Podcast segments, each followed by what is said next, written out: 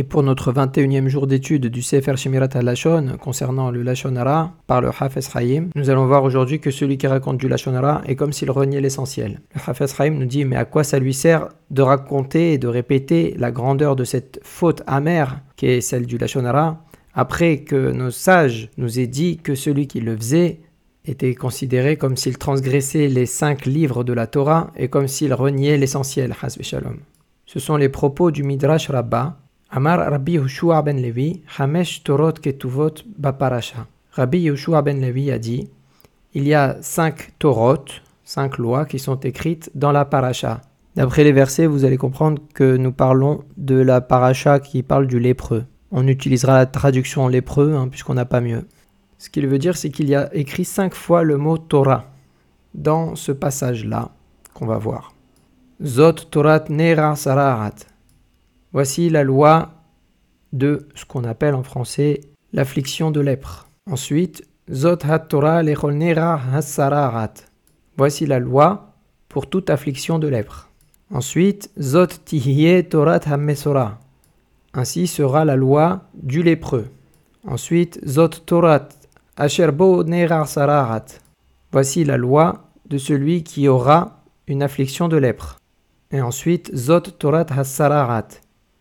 Voici la loi de la lèpre. Le Hafez reprend le pasuk Zot tihye Torah tamesora. Ainsi sera la loi du lépreux, celui qui sort un mauvais renom, pour nous enseigner que tout celui qui dit du Lachonara transgresse les cinq livres de la Torah. Et nos sages de mémoire bénie nous ont dit dans le Talmud au traité Arachin, Amar Rabbi Yohanan Mishum Rabbi Yose ben Zimra. Rabbi Yohanan nous dit au nom de Rabbi Yosef ben Zimra, Kolam Saper. Tout celui qui raconte du Lashonara, c'est comme s'il reniait l'essentiel. Chez Nehemar, comme il est dit dans le verset de Tehillim qui se trouve au psaume 12. Asher qui ont dit à nos langues, donnons de la force, nos lèvres sont avec nous, qui est maître sur nous?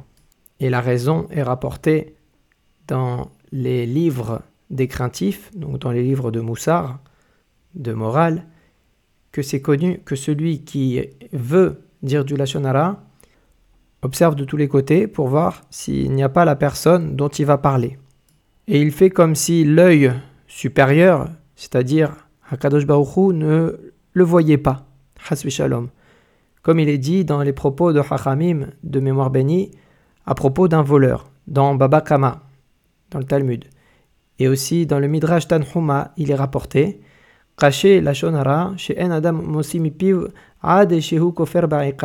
Le Lashonara est dur parce qu'une personne ne le sort pas, ne le profère pas avant d'avoir renié l'essentiel, comme il est dit, etc.